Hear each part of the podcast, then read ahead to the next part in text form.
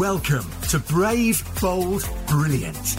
Your host, Jeanette Linfoot, talks to incredible people about their experiences and unleashing their full potential. From the boardroom tables of big international business to the dining room tables of entrepreneurial startups, embracing opportunities, overcoming challenges, taking risks, while staying true to yourself is where the magic happens. Hi, it's Jeanette here. If you're enjoying Brave, Bold, Brilliant, I'd love it if you'd subscribe, share with your friends, and leave a five star review. Let's do it. Here's the show. So, welcome to the Brave, Bold, Brilliant podcast. I am here today with a fellow Mancunian. It is Lawrence Newman, who is the founder and CEO of Current Body. So, welcome, Lawrence. Nice to see you. Thank you very much. Really uh, pleasure to be on. Excellent. So, you were saying before we started recording that, you know, this is a bit of a new venture. You're pushing out your comfort zone coming on this podcast. So, that's exactly some of the things we're going to be talking about. So, it's great that you're here. Yeah, this is my first podcast, and obviously I've heard some of your previous ones, and I'm very honoured to have been asked to, in such illustrious company to uh, to be on it. But, uh, oh, you say all the right things. I promise to be kind to you. so fantastic. So I think we're going to be, well, I know we're going to be having a really great conversation about entrepreneurship, starting a business, scaling, raising finance, you know, and everything that you've kind of gone through really in your entrepreneurial journey. But without me giving too much away, Lawrence, do you want to give us a quick canter through sort of where life started for you, how you've ended up here with the uh, the fantastic business that you've got? Absolutely. Um, so I'm CEO, as you say, and, and founder of a company called Current Body. And uh, I think people always wonder what Current Body actually does. We sell electrical health and beauty products, um, effectively the types of products that typically you'd go and have a treatment on in a clinic or salon or spa and maybe even a hospital that have been miniaturized and, and can be used at home. And effectively, those things just didn't exist. And it was an idea of mine 13 years ago that at some point people would use these types of technologies um, and they'd be effective and safe to be used in the comfort of your own home. So I guess that was my that was my idea. My actual background is in supplying devices into clinics and into spas and the professional unit. So that's how I kind of formulated the idea. And um, it resonated when we were having a chat before. You were talking about the travel industry. Um, I think with all these things, they start with an idea, and people always go, "Well, what what made you think of it?" Um, and I was actually working on cruise ships. I, am guessing you've been on a few, few cruise liners. yes, just a few. there you go. And and back in the day, I'm saying back in the day, probably like um, 99, 2000. Um, I suppose on cruise ships back then, people only did two or three things, didn't they? They either obviously they sunbathed, they gambled, and they ate a lot, and probably still do now, drank a lot, and then they'd go to the spa. And the spa was a place where people went really for a massage or for whatever the sort of face treat or body treatment that they had at the time. I think now you can go on a ship and have Botox, Restylane, collagen, fillers, whatever you like. They're like they're floating, uh, floating clinics. So I was kind of there right at the beginning and I was supplying a piece of equipment to the spa, um, which helped people actually for lymphatic drainage. We found a lot of women, in, especially when they traveled a long distance, um, or like the salt in the food, they were carrying a lot of fluid. Um, so it was a treatment effectively that stimulated the lymph nodes and helped people um, really feel better, detox whilst they're on the ship. So we kind of had a captive audience. Um, what I didn't have was the ability to sell anything to the to, to the client after they'd had a treatment. And you had this sort of this lady lying there, and some men as well, who'd be lying there having a treatment. You had a chance to speak to them, um, tell them what the problems were and how we might be able to help. And then, of course, you had a great chance to sell them some aftercare. And usually they were sold some form of, I think it might have been Elemis or some form of cream or potion afterwards. Um, and so I thought that there must be a way of having a, a treatment, I suppose, that you could miniaturize and actually you could sell them a small device that they could carry on and have the treatments after they've been on the ship. Um, so I went away, uh, went to a big medical exhibition uh, in Germany called Medica and found a specialist manufacturer of um, electrical muscle stimulation. And at the time, the only thing maybe you'll be familiar with were things like Slendertone, which were you know those those belts actually um, you know, still still sell to this day. Um, and found a, a, miniature device that I could sell on the ships. And we started selling it to them. And that's really kind of how I had the idea that at some point these these devices, I suppose, would be a thing.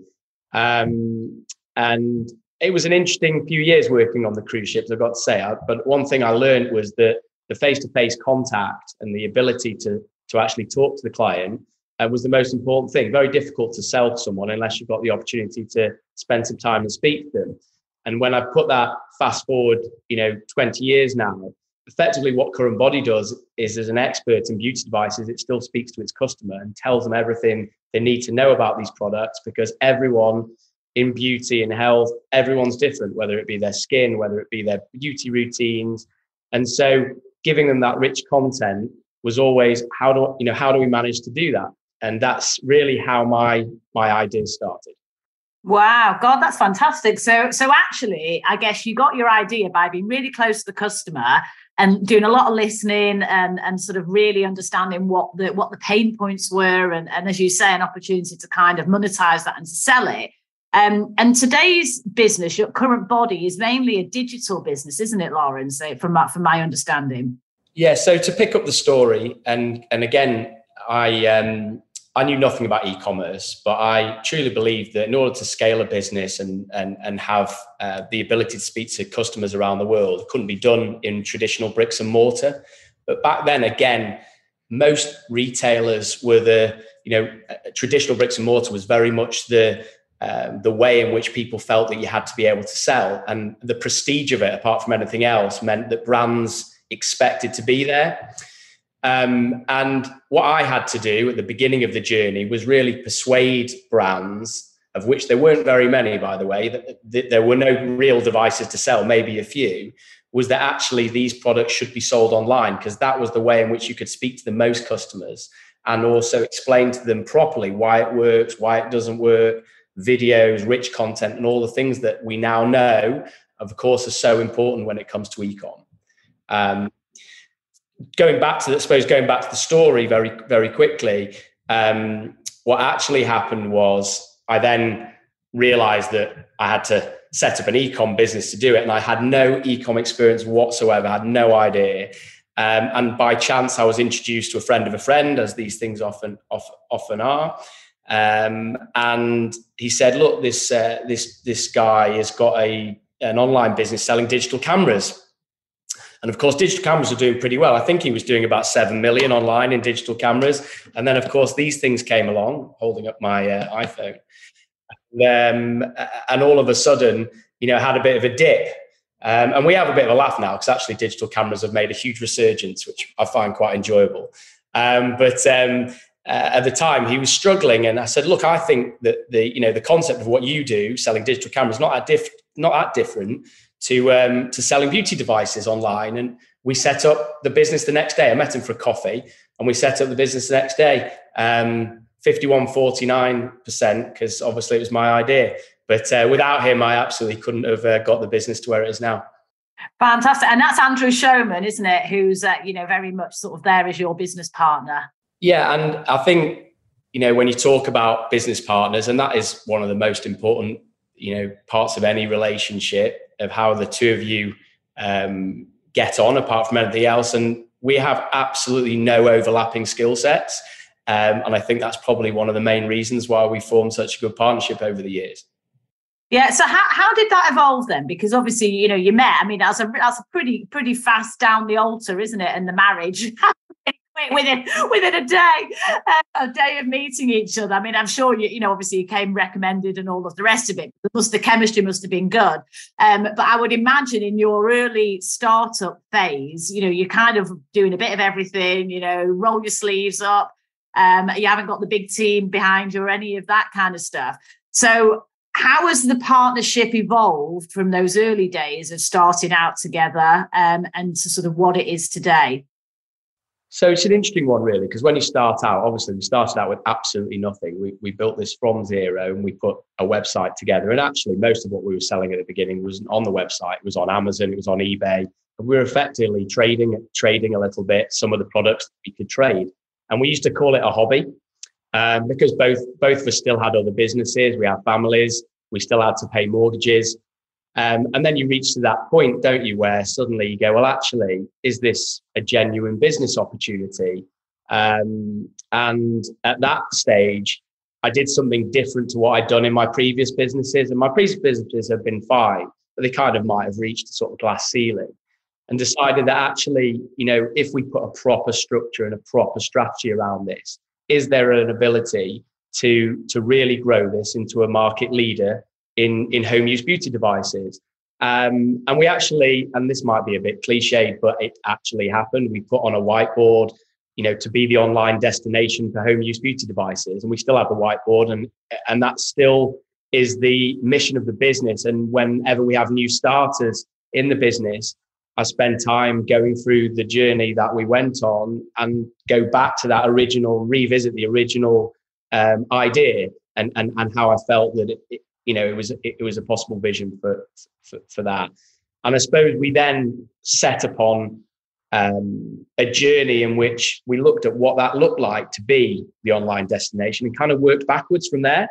And it was okay, if you're going to be the absolute destination for home use beauty devices, you have to cover every category. You have to cover every technology. You have to have your own products. You have to have your own, you, you know, you have to have your own brand. And we looked at things in a completely different way and much more mature way, probably to what I'd ever done before.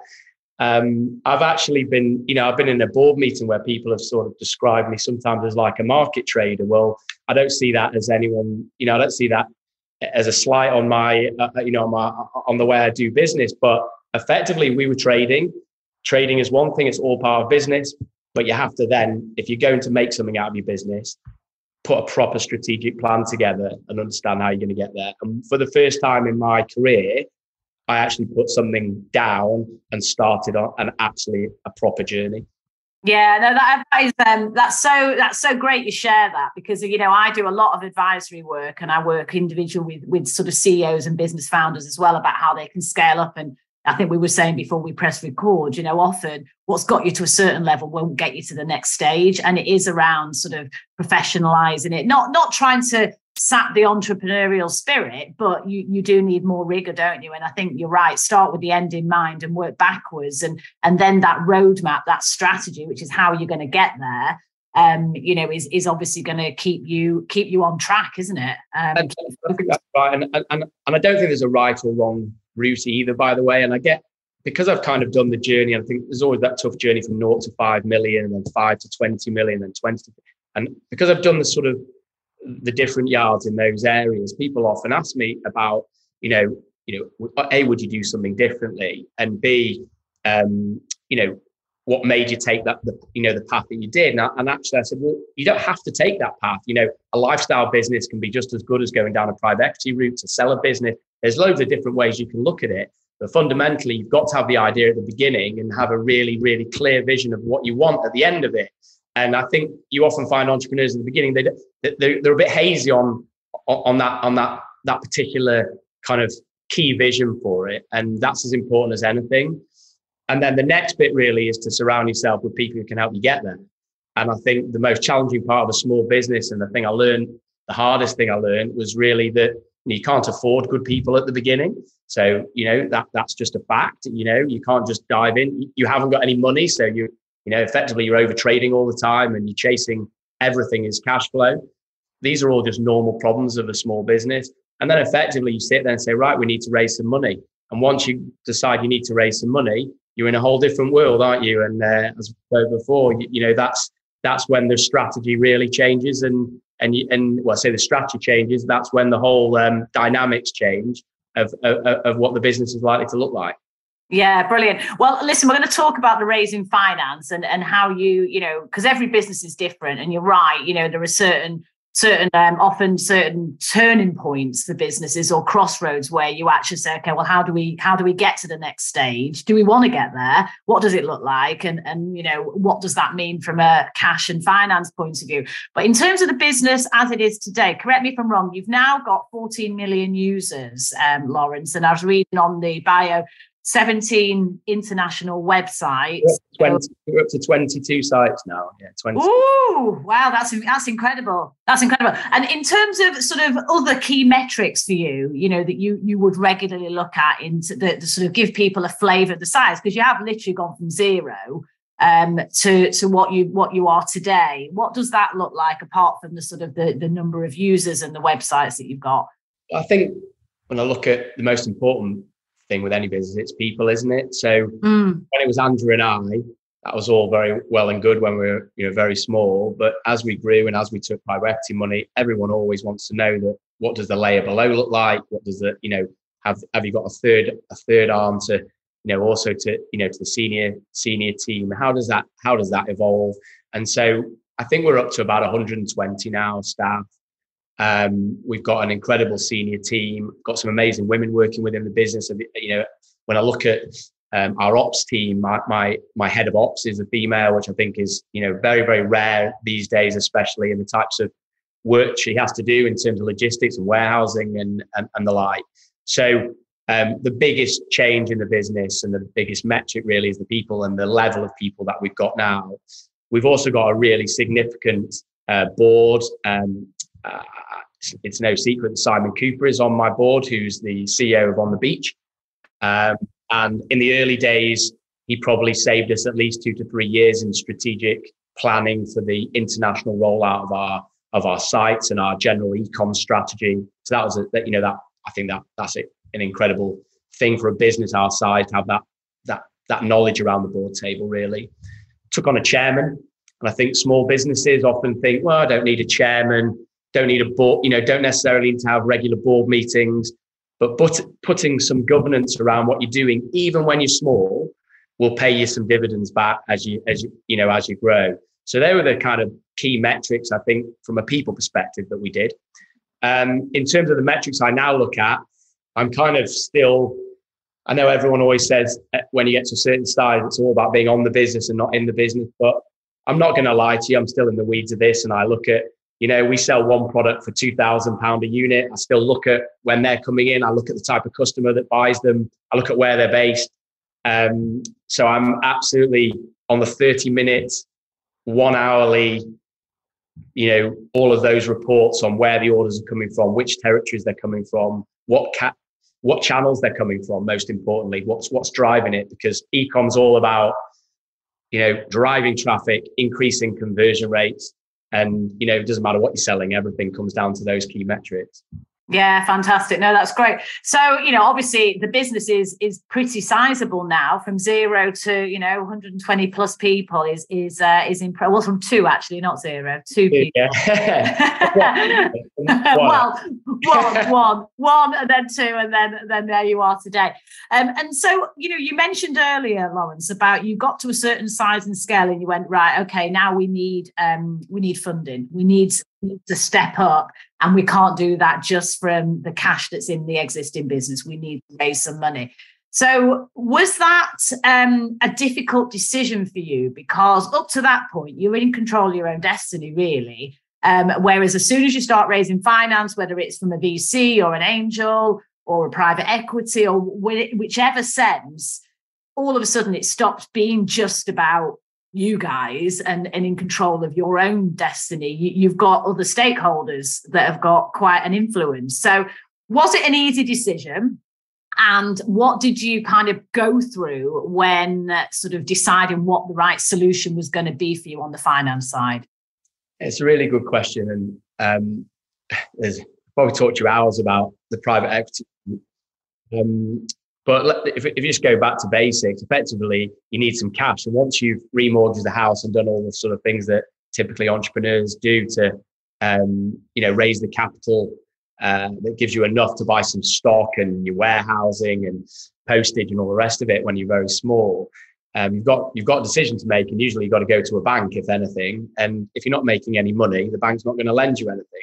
And we were no different. You know, went down the traditional route, trying to borrow some money, you couldn't borrow any money. So you're then into two, two or three options. One's business angels, really.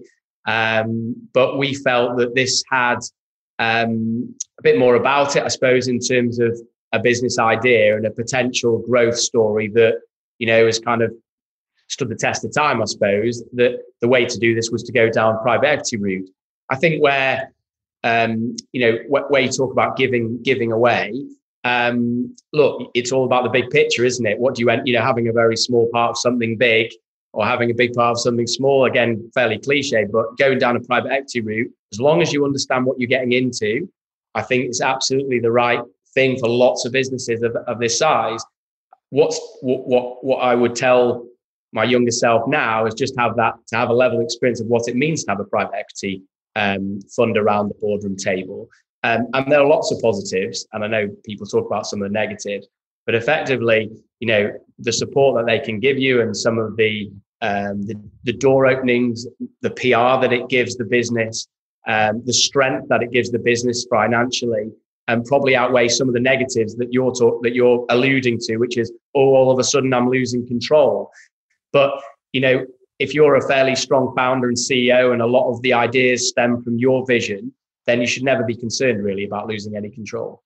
Yeah, no, I think that that's that's absolutely spot on, you know. And then, like you say, there comes a point where you're either going to stagnate and stay where you are, uh, or you, you're going to need something like that in order to to kind of fund the growth. And yeah, a small, arguably a smaller percentage of a of a big business is actually going to be a bigger number at the end of the day, or could be a bigger number at the end of the day. Um, and actually, the biggest challenge to, in private equity in, in my head is actually not once the money's come in and you've got to do something with it.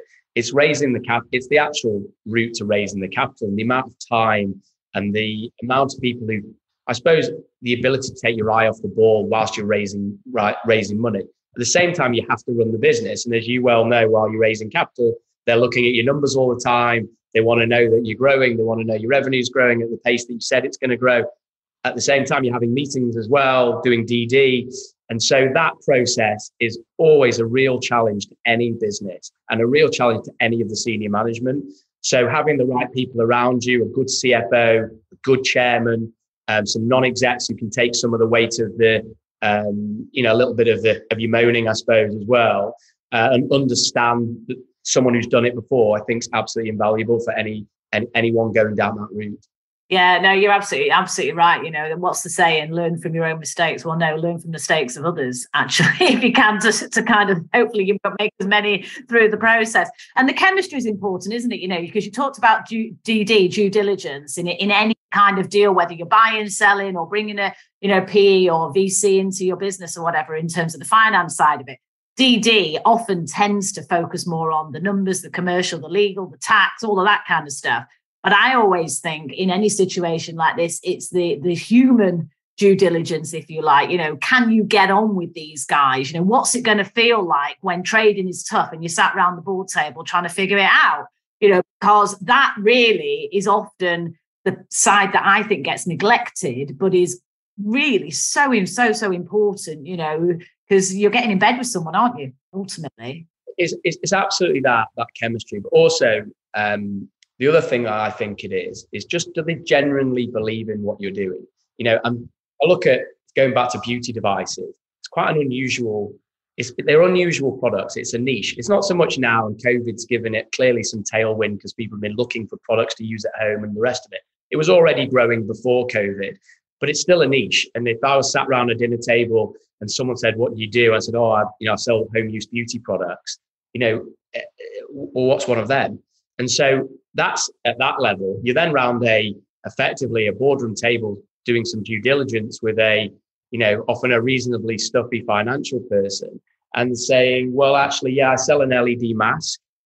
And, um, you know, so them getting to getting them to believe that this is actually a market that's growing, that's exciting, that that crosses boundaries, that is got demographics of of men and women of all ages from all parts of the world and that we're at the embryonic stage of the market is a whole different a whole different ball game and the challenge always for current body was trying to tell that story.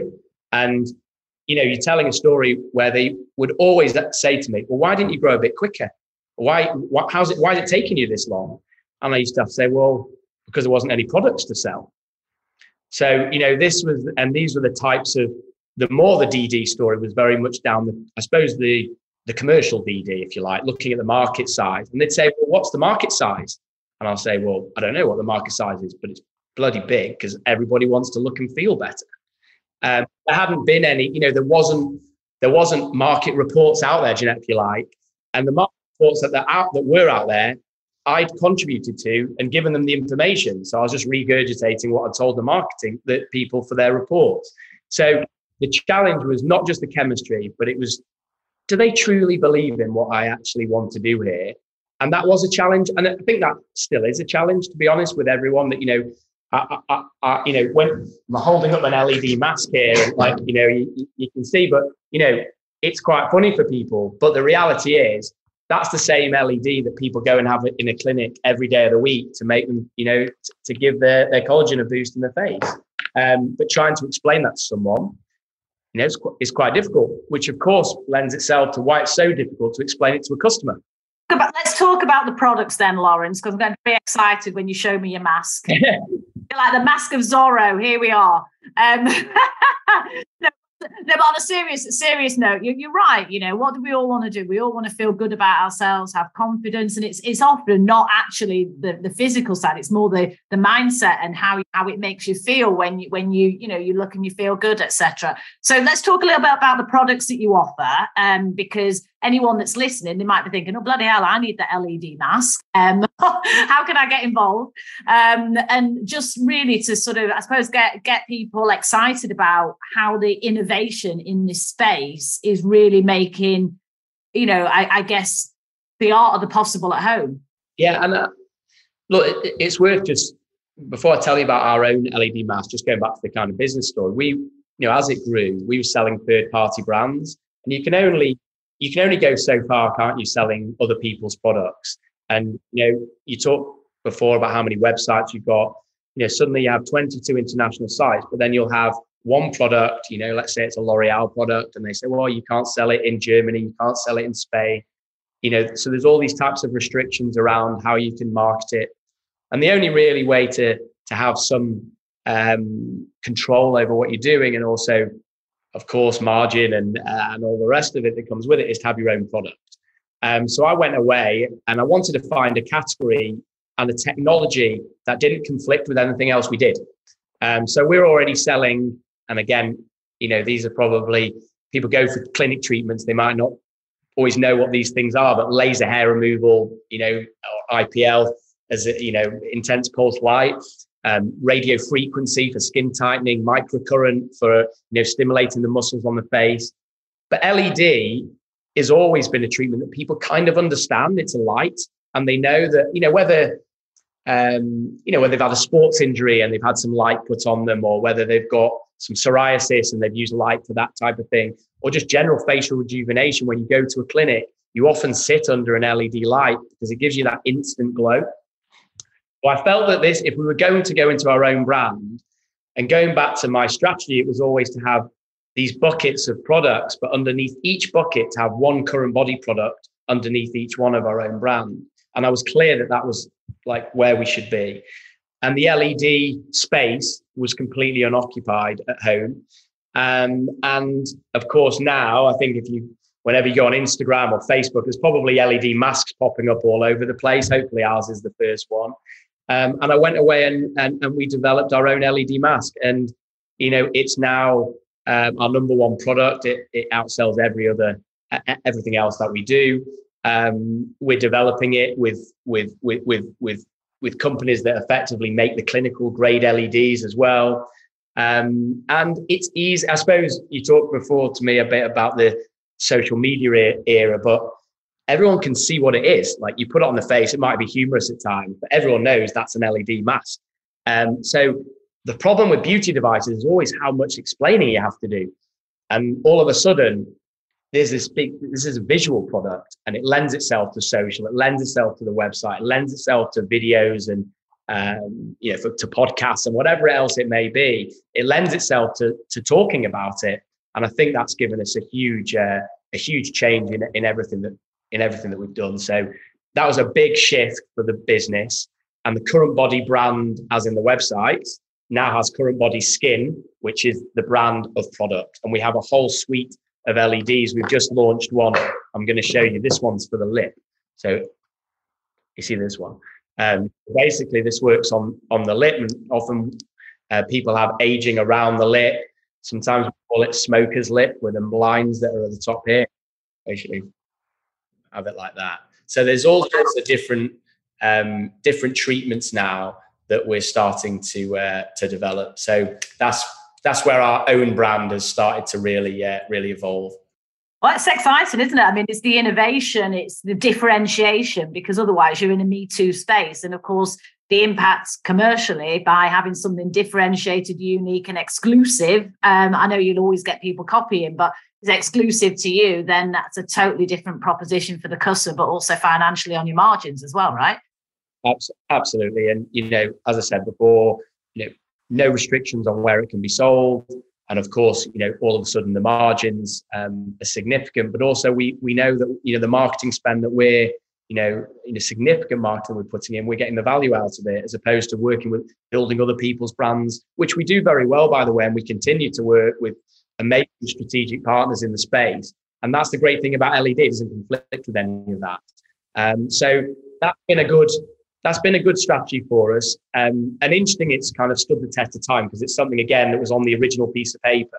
I had no idea what I was going to do, by the way, but it was on the original piece of paper that I might do something like that. And it's um, yeah, and it's developed in that way. So you know that's that's been good. And look, I'm not going to hide from the fact that COVID's given it a bit of a push because again, nobody was looking for these products, and so you know again, when people talk about the pace of this business, it was hard because you had to go and tell people about something that they didn't even know existed. You know, whereas you may look for whatever product it is that you know that you keep buying every three months. We've actually got to go and tell someone, oh, there is something out here, by the way, that's an alternative to what you do in a clinic. Um, and it was only really when, you know, with COVID that suddenly the spikes in search volume that you see for people going hair removal at home, anti aging at home, and that gave us a little bit of a, a push, which was welcome, really. But we were already 100% in growth at that stage. So it was, I call it a tailwind rather than a complete, you know, complete change in the business, if that makes sense. Yeah, absolutely. Well, listen, it shows, doesn't it? You know, through any adverse situation, there will always be opportunities. And it's actually catching that wave and recognizing it and then cracking on pretty damn quick so that you don't miss the boat with it. So I think it's fantastic. It's giving you an extra boost. Like you say, you were already on the journey anyway. Um, so, Lawrence, can I just talk a little bit around um, the customer? You, you know, you, you started talking about the customer when you were on the cruise ships in the sort of early years, if you like, and how that provided the inspiration, some of the inspiration for you to it with the initial idea. Um, how do you keep it sort of close to your customer and changing needs and trends and things like that now? Because obviously you've got the innovation side of the business. Constantly, I'm sure you're always thinking about what next can you develop and how do you stay ahead of the game. But how, how do you um, sort of make sure, given you're a digital business, that you're in touch with customers and you're testing and learning all the time? You sound like someone on my board already, to the, hard, the hardest part of growing the business at this point is, and look, if I go back when you've only got a few customers, you can speak to them all, right? And you can give amazing service and you can, uh, you can deal with them exactly how you want to be dealt with if you're a customer buying products at this level. As you scale and as you scale internationally, customer services become one of the biggest challenges. I'm not going to hide from that. And um, actually, if I look at my ethos of this business, it stems from also working in clinics and working in clinic environment. And I think the biggest issue in the beauty industry is always expectations. Um, telling people something that they're not going to get at the end of the treatment. And I'm actually a great believer that in two things, if you can't make someone better, don't make them worse. And I think no result is not the end of the world, by the way. If you ever went to a clinic and had a or have an invasive treatment, if you got no result, that's par. If you get a good result, that's good. Anything under that is a problem. So that was always my ethos.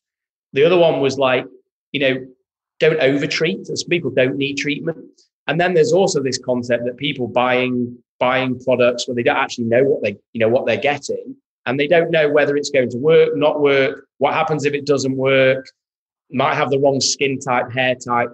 So it's not so much the aftercare that you know we're obviously working on being better at is how you tell the customer before they buy it that they're buying the right thing and how you manage their expectations so that when they do get it, the result they get is exactly what they thought it would be.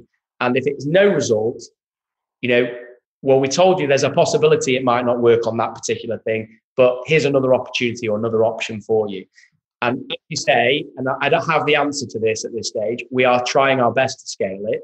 And actually, it's one of the things that saying about the board, at the end of our board, we now look at CS and the metrics around our customer service and how we can improve it because, you know, I look at some of our, you know, some of the customers now, I still get people who'll send me a LinkedIn message.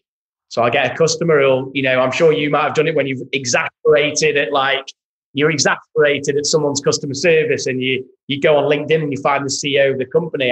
It still happens to me. And I find that like I I feel gut, I feel gut wrenched when I when I see one, and I always deal with it. Um, so, and Andrew was even worse with, you know, his customer service was immaculate for for digital cameras. So, you're absolutely right. Getting close to a customer was always what we did, and it's always how we learned about what they wanted, what they didn't want, what products we might be able to develop. Now it's becoming harder.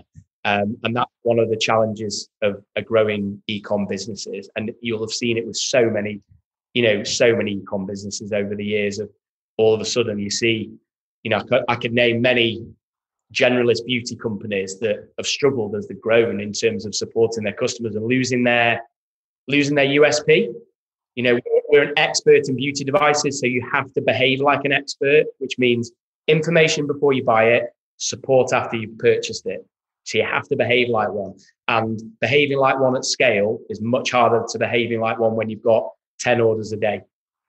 Yeah, no, absolutely. Yeah. And it is, it's a conundrum, isn't it? It's it's growing pains and it's scaling up and, and the challenges that come with that, in particular in the digital world. I mean, I was, uh, if you take a business like EasyJet, I've interviewed Johan Lundgren, who's the group CEO of EasyJet, and Garry Wilson, actually, who's the MD, uh, the sorry, the CEO of EasyJet Holidays. And, you know, where you've got great technology solutions for a, a certain process, whether it's an air, you know, it's an air journey or, or you know, it's current body product when everything's going well, that's fantastic because it allows the efficiency and the scaling up. It's when things don't go well that then that human intervention is so important, isn't it? And trying to get that right balance. Um, but yeah, I mean, feedback is the breakfast of champions, as they say, it's good or bad. Um, so, you know, yes, we all have to deal with sort of unhappy customers at certain points in our career. And I think it's important as a CEO that you know when there is an issue that you do you do lead from the front you know and you support the teams to to excel at customer service when they can.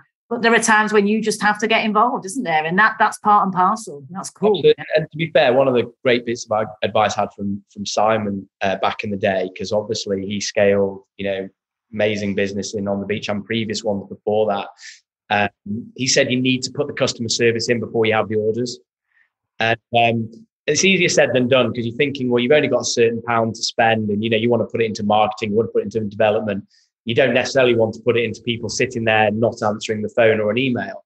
But what he said was, of course, you know, if you put it in too late, you're going to have a problem. And that was his experience, and that was really, really helpful. We actually probably didn't listen to it enough, and and now we're, you know, you, know, you, you start putting more people in for Black Friday nine months before Black Friday, not the day before Black Friday. So you know, it's it's those sort of learnings that hopefully, you know, hopefully we're getting a we're getting a little bit better at.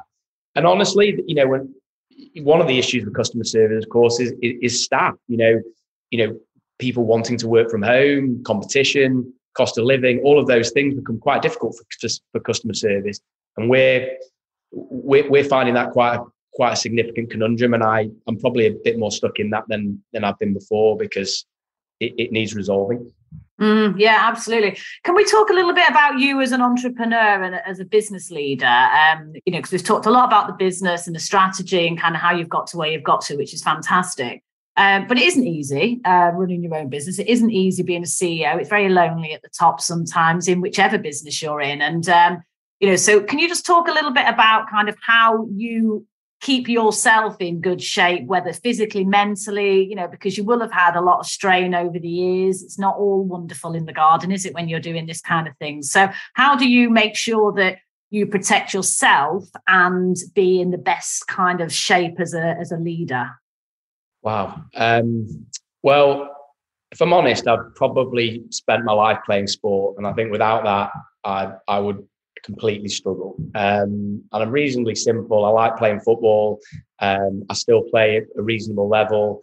I find that anything like that, I can completely switch off from everything else that's going on in my life, in my business life. Um, actually, it terrifies me most that I'm getting too old to do some of those things. So I'm probably starting to look at, you know, what's the next thing, you know, uh, what the next sort of sporting option is to, you know, to, to actually uh, keep a healthy mind. And honestly, that I think I said to you before, uh, you know, today's podcast, you know, went to the gym before. I usually go in the evening, but you know, just finding a gap to do that is so important to me. If I if I can't find that gap, I'm not a nice person to live with, and I'm probably not particularly nice person around the business. So my healthy mind is always from sport. Um, I watch sport as well. I think I told you season ticket at Manchester City. So my last um, 10 years have been particularly enjoyable, which has probably helped my framing as well. 30, the 35 years before that, not so much. Um, but but you know that that's how I honestly I know that sounds really simple, but that is how I've how, how I've kept a, a healthy mind. And I also still really enjoy the market that I'm in and the um, uh, it's a really exciting and interesting uh, part of the beauty industry generally. And like enjoying something that you do, actually enjoying your, um, enjoying, you know, the the business is is significant. When you're not enjoying it, it reflects on everyone else, and they can sense it. And I people have said to me past, you know, when I come into the office and I come into the office every day, if my shoulders are down, I think it tends to impact on everybody. So I flick a switch, whatever mood I'm in, and try and be, you know, show show that I'm, you know, I'm leading the business in the right way. Um, but it often depends on you know, whether I've whether I have played some sport, whether I have made it to the gym, whether I've had about six coffees.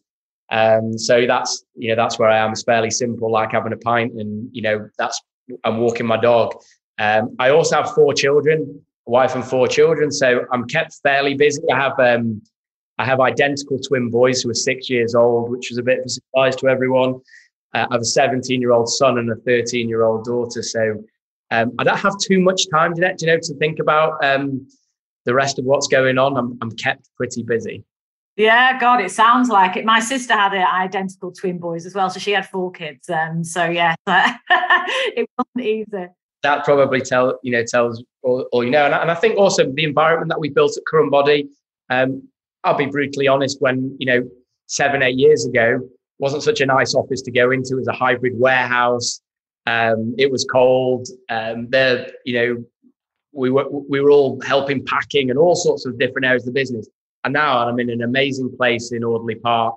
Um, uh, really, you know, proper um, premises for a business that's heading towards where it's going, and and and and it feels like a feels like a significant place to be, inspiring in many ways. And lots of great tech businesses here um, on the park and I, and actually look forward to coming in.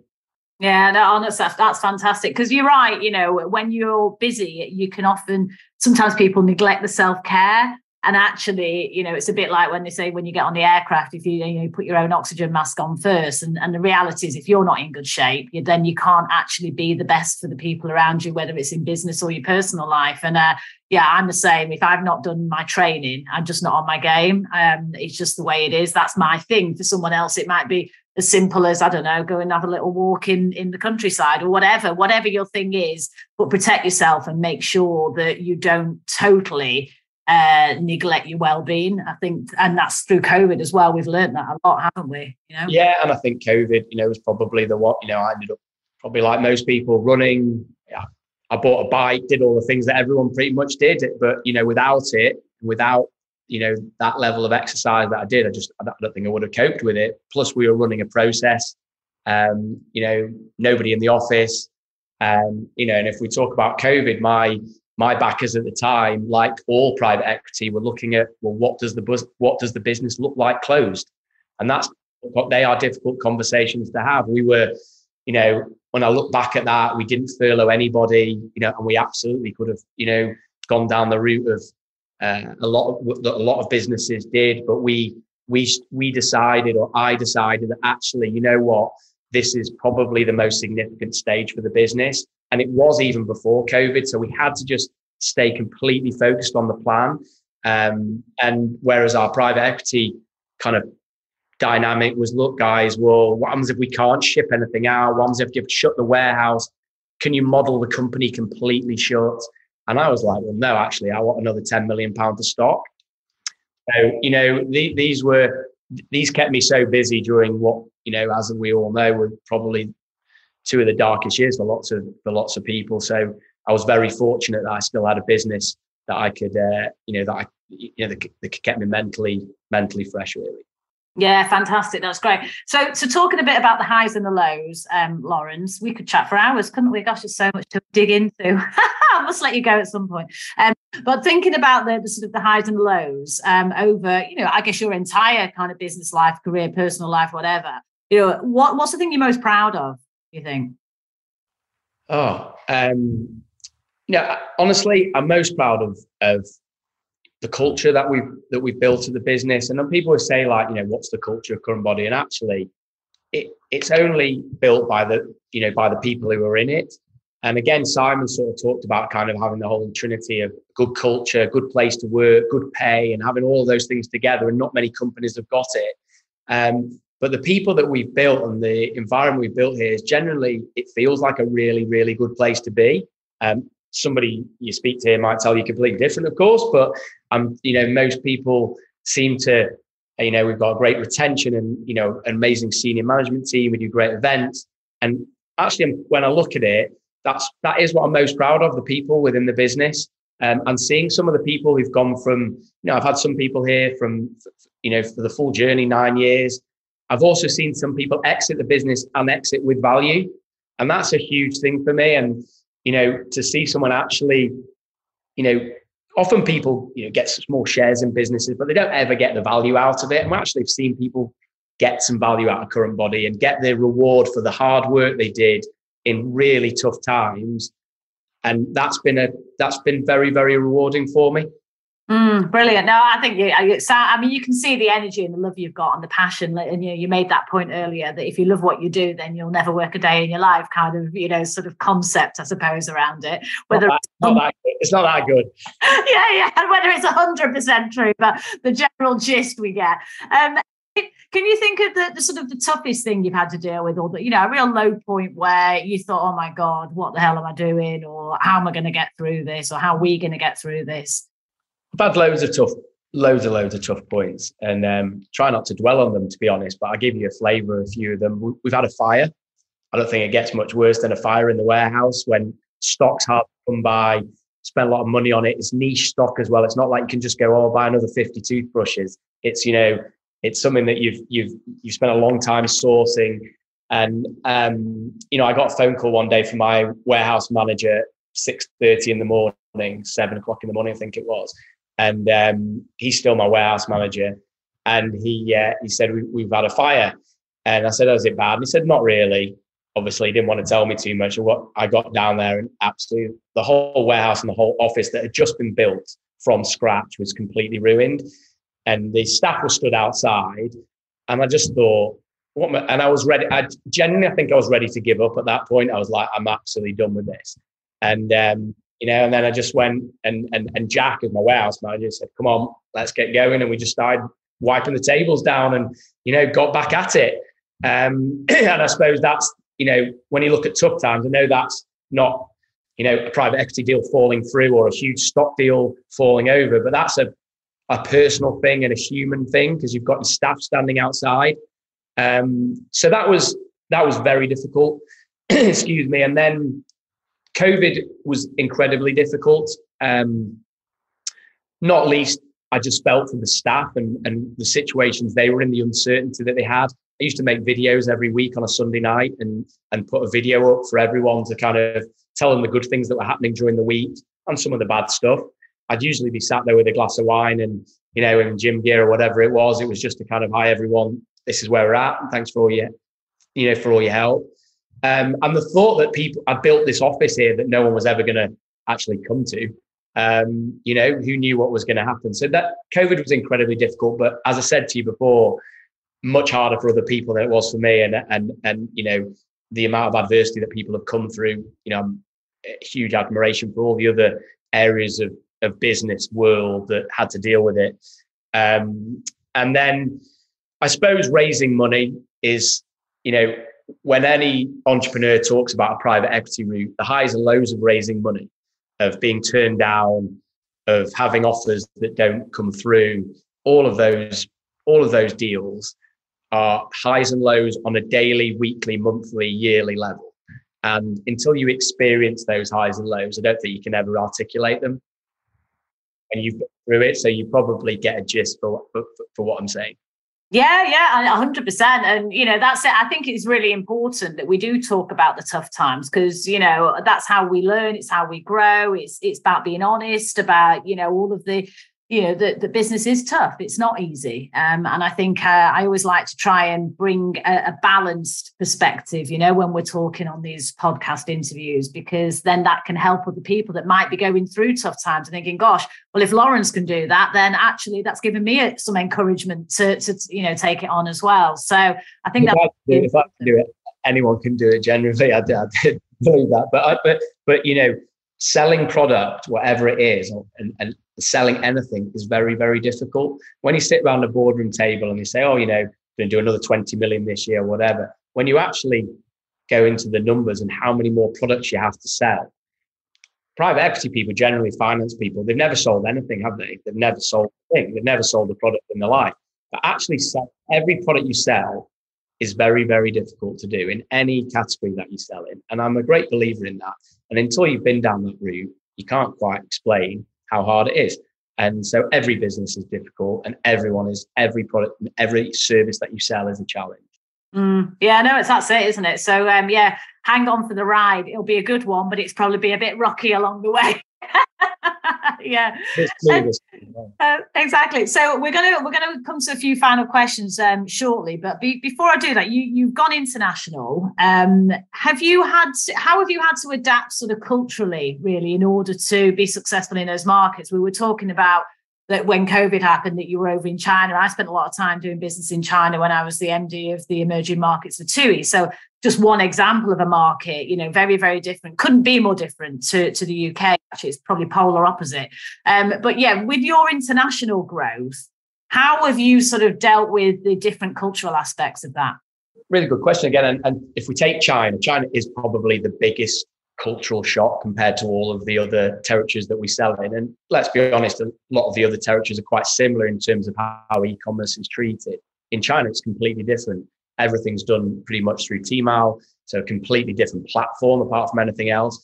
And then again, going back to product, and I genuinely, when I whenever I talk about current body, it's all about product. It's all about what the you know what people actually want. And in China, they want something completely different. Number one, they're educated in beauty far more than anyone in the West. Absolutely, you know, we call them kind of skin intellectuals. That's kind of how how you know that's the terminology that's often talked about.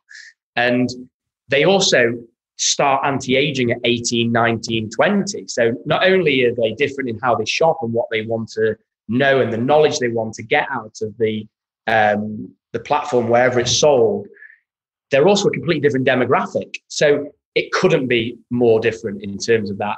And then, of course, it's 60, 70% of our entire market is in beauty devices in China as well. So you've got to adapt.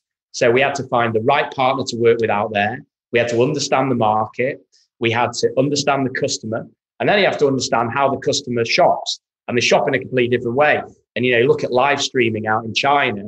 I am sure at some point you know, I know we do it to a different extent on TikTok and Instagram and Facebook, but at some point, live streaming will become far more of a um, of a medium for way people buy these types of products, and we've tended to follow China in that in that respect. In my category, certainly, and um, so that's the biggest one. Actually, in a lot of the other parts of the world, uh, it's quite similar, and we haven't talked about this, but even though I'm an online business, I have a huge belief, and I've invested a huge amount as well in offline marketing I still like seeing things in newspapers and in magazines. And I believe that building our brand and building the category is as much offline as it is online. And I think that crosses all territories. Mm, yeah, so the whole omni-channel approach. Yeah, yeah, good, good point, good point. Fantastic. Well, the, the, I could talk to you all day, Lawrence. I really. Could. But before I ask you my final questions, um, you know the whole sort of body image and pressure that people are on to um, to look good. You know, and I think there's a lot out there, in particular social media. You know, sometimes that can be a negative side of social media, can't it? You know, young people feeling that they should look a certain way. And, and, and I suppose that aspect, that social responsibility, being in the sector you're in, um, how do you how do you kind of navigate through through that side of things? I know you were talking about being very open and honest about the products and the results, etc. Um, but it is quite a contentious sort of uh, topic, isn't it? Really?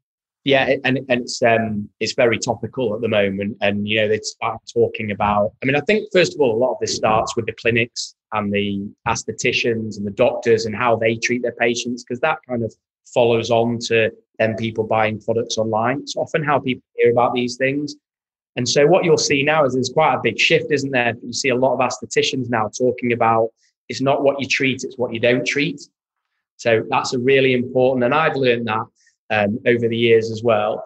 And secondly, they're starting to reverse some of the things it did. So instead of like people having these kind of alien features, whether it be big lips and, and what you've seen, you've now seen a shift towards a much more natural appearance. So that's helped us because it means that less invasive treatments have become more popular. So I've had less of a job explaining, well, actually, here's a product that can help you with this and it's not going to do that to you, etc. But the other thing I read recently, which I think is actually here to stay, and it was really interesting. I can't remember which newspaper or magazine it was in, but there's a shift from anti-aging to, and I think you even said healthy. There's a shift from anti-aging to healthy. Look, you can't stop people getting older. You can always look healthy and you can feel healthy and have a healthy mind. And actually, I've started to talk to my marketing team a little bit about that mindset and whether actually that's a really important way of treating our customers because everyone wants to look healthy. If you spend 20 minutes with an LED mask, you will look healthy afterwards. Will it make you look five years younger? Probably not. Okay, so then you're absolutely right. How do we make sure that that vision of mine and that kind of you know, being sensible in those those those um, uh, aspirations for, for for what people think they see on Instagram comes across on the site, and that's just be giving honest information and not saying this is going to improve your you know lines by you know every single time you use it over a course of treatments. Yes, it may help you, but it's not going to dramatically change the way you look. So we're fortunate that we've got this way of telling people because we've got we're an expert. We can we've not got that many products. We can you know if you've got thousands of SKUs on a generalist website, it's hard to tell the story, isn't it? But if you've got an expert with few products, you should be able to tell the story in a much more um, you know in, in a way in which the cust- cust- customer deserves to, to hear. And that's a challenge. And over the next sort of three four years of the business, my challenge always to my marketing team is can you give that information and remain expert and remain um, honest in the results that you're going to give if you sell that product yeah, brilliant. I love that because, as I say, you know, you, you all have as, as a business leader, which whichever sector, you know, there is a there is a responsibility that comes with with that, doesn't there? And I, think I, that approach that you have and that shift in, in, healthy, you know, almost looking good at any age, regardless of age, I think is is what it's all about. You know, someone like a Helen Mirren is is an amazing role model, isn't she, for older women that she just looks amazing, you know, but she says, I am the age I am, you know, and this is me, warts and all. and I still well, look gorgeous. You know? absolutely right. And I, but I think the shift anti-aging to health, I think that's a really interesting dynamic. And I'm like, I was really, uh, I was actually fairly inspired when I read it. I need to go and dig it out after this to find out where it was because I'm sorry I can't tell you. But um, I think that makes a lot. I, for me, that makes a lot of sense, and it's a, a good outlook for these and types. Achie- and it's achievable. It's achievable for anyone. And that's important, isn't it? Yeah, definitely, definitely. So, Lawrence, I've got last couple of questions.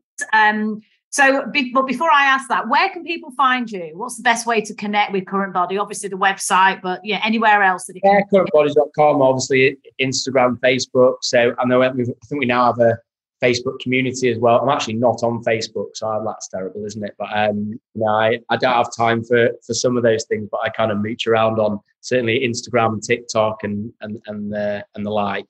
Um, but yeah, currentbody.com. Um, if anyone wants to have a look at the products, that would be yeah, welcome to go and have a look some interesting stuff on there. Certainly.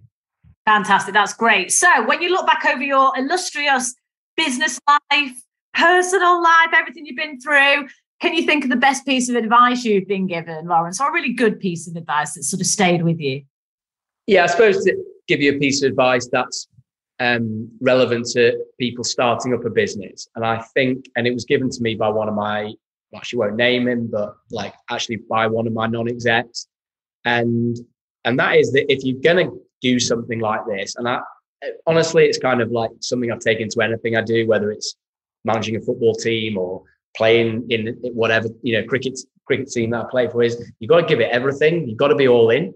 Um, and I think the mistakes that sometimes I hate using the word entrepreneurs, but you often find people do lots of different things in the early stages when they're a kind of entrepreneur, if you like. You might have lots of little interests and they're, you know, in all sorts of pies at, at, at, at that stage of their business life. But if you want to do something, you've got to be focused and you've got to be all in it. And I think that's the best advice I was given because without that, I might have carried on actually doing lots of different things and then, you know I probably could have done a few different different bits of it, it, within the aesthetic and beauty industry. Could have carried on selling product into clinic. Could have carried on working with doctors in clinics to sell different treatments. But actually, no. Are you all in here, Laurence, or you're not all in? And that's you know for me, for anyone starting out, if you're going to give it a go, you've got to give it a proper go. Fantastic. What a brilliant piece of advice. It's obviously um, stood you in good stead as well. So that's great to hear. Um, and can you think of any sort of poor advice or, you know, advice that, that you took that you regretted or maybe you ignored and you were really glad you'd ignored it? I've had loads of bad advice. Loads of bad advice. I, I, I, and you'd asked me this one, so I'm, I'm trying to think of one one particular one, but that, that's sort of relevant to the business as well. But um, I'm gonna I, I don't mind naming it, but my chairman always used to say to me, when whenever we have a problem, we say like play, you know, and, and he'd use it. And I actually don't really like football analogies and sports analogies, but people tend to use them in business all the time, don't they? And they kind of say like, you know, play, I don't know what the, what the one is like, play the game, not the occasion, whatever, whatever it may be. He used, to, he used to say something like, you know, make sure that you deal with the issue, not with the person, right? Or, you know, that something along those lines. And it's completely wrong because the issue is often down to the personalities involved. And I, you know, you may think, you know, we could probably have a discussion around this. I actually don't believe it's to do with the issue. It's usually somebody creating the issue. So you've got, you know, business is all about people, and there's always a way of finding a solution for that. You've got to speak to the people involved, and you've got to make them understand what it is that you're trying to achieve or not achieve, what it may be. But it's absolutely not the issue that's the problem. It's always the person. Oh, very good. He's the wrong. So he's the completely the wrong way around, and he still says it. well, maybe when he listens to this podcast and he might actually stop he, saying it. You I never know. I don't think he'll get this far into the podcast, to be honest. But I might send him the snippet. Fantastic. Got a shout out. So, the last question this podcast called Brave, Bold, Brilliant, Laurence. Um, when you hear that, what does it mean to you? Yeah, it, honestly, you know, it, you know, I thought about this, and it's not, you know, it's not about me. I like in this in this type of thing because I'm, I'm none of the, I'm absolutely none of those things. But it it always means the people who have absolute adversity in their life, and I have the most respect for people who genuinely do things from absolute adversity, and whether they build things, whether they play sport when they've got disabilities, whatever that may be, all of those three three things apply to them. And, you know, I don't believe it's a business thing. It's just a human thing, someone who can do that. You know, I also think, you know, people often say, oh, you can do whatever you like in life. Know, I think you can to some extent, but it's, it, it's never quite like that. But the people who manage to do it from, from, a, from an area which it, it looks impossible, I think always those, those three things. So, you know, adding those to a, to a business scenario is often, you know, I just think it's, you know, it's not almost not the right thing for them. The people who do it from really tough challenges in their lives, whether they've lost people, whether they've been injured, whether they've been, you know, whatever that may be, those are the three attributes that they all have. Oh, yeah, fantastic. Well, what a brilliant answer. And Laurence, it's been an absolute delight to, talking to you. Thank you so much. And um, I can't wait to see what happens next with CurrentBody and with uh, Laurence Newman himself. Well, It's been a pleasure as well. I really enjoyed it, and uh, hopefully, not saying you need any of these products, by the way, but um, hopefully uh, some will arrive on your doorstep, and you can uh, can let me know what you think of them. I will. I can't wait. I, I'm sure I'll be a new customer, Laurence. Thank you so much. Fantastic. Thanks, Lauren. I really hope you've enjoyed Brave, Bold, Brilliant. Don't forget to subscribe and share with all your friends. And if you've enjoyed listening, I'd love it if you'd leave me a five star review.